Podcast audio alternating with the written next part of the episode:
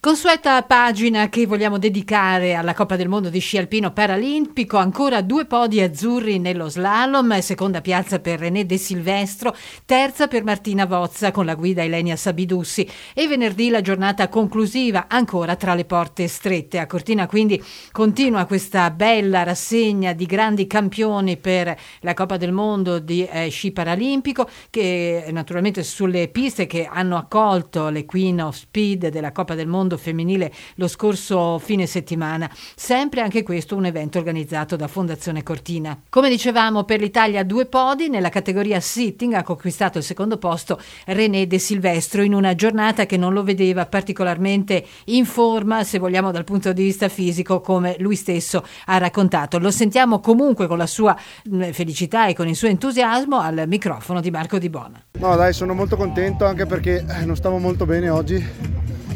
quindi sono molto felice per, per Lu che ha vinto oggi, è il suo primo podio, la sua prima vittoria, sono veramente felice e io sono contento così, oggi più di così facevo fatica, ti dico, ti dico solo che stavo tossendo a un certo punto mentre scendevo, ho detto è andata bene oggi dai. Ti si rinforza comunque la classifica generale?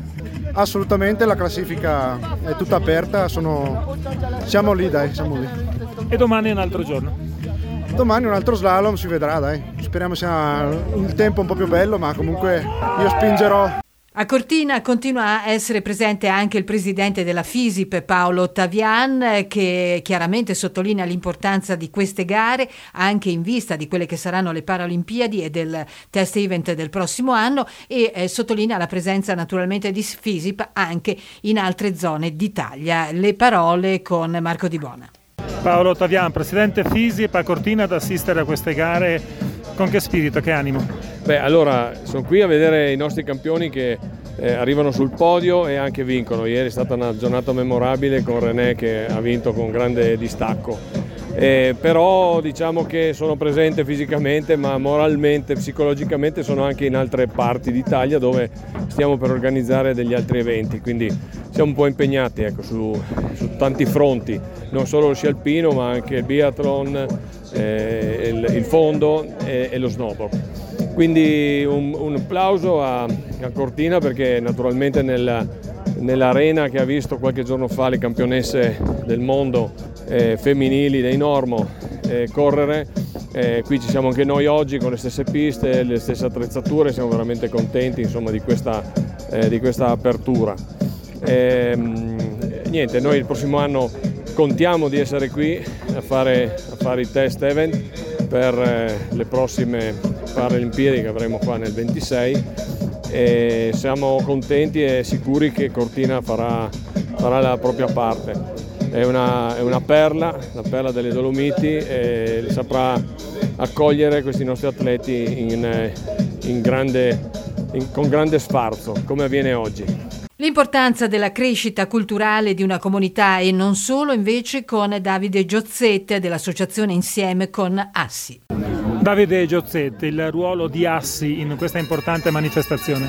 Noi diamo un supporto a Fondazione Cortina per tutto quello che riguarda l'accessibilità, i nostri volontari che danno un supporto sia per la logistica, quindi i trasporti, ma soprattutto anche come eh, guide qui all'interno dei parterre d'arrivo e tutto per, per trasportarli e portarli nei vari percorsi che sono stati fatti e dedicati proprio alle persone in carrozzina e alle persone con disabilità. Questi sono momenti importanti di crescita culturale anche di una comunità che deve prepararsi a un appuntamento ancora più grande e più importante. Sì, assolutamente sì, infatti anche il coinvolgimento delle scuole era proprio fatto per questo, per creare una mentalità nuova, per far capire che c'è un mondo che spesso e volentieri è lasciato un po' in disparte e quindi partendo dai giovani, partendo proprio da queste manifestazioni bisogna veramente eh, far percepire a tutte queste persone che c'è, che c'è un mondo nuovo, c'è un mondo per tutti e quindi l'integrazione e l'inclusione partono proprio da queste esperienze. Si dice che la inclusività non è togliere un gradino ma è creare una cultura. Sì, assolutamente, un gradino basta una carriola di cemento per toglierlo, mentre le barriere mentali sono quelle più importanti, quelle che bisogna ancora lavorare per scalfire.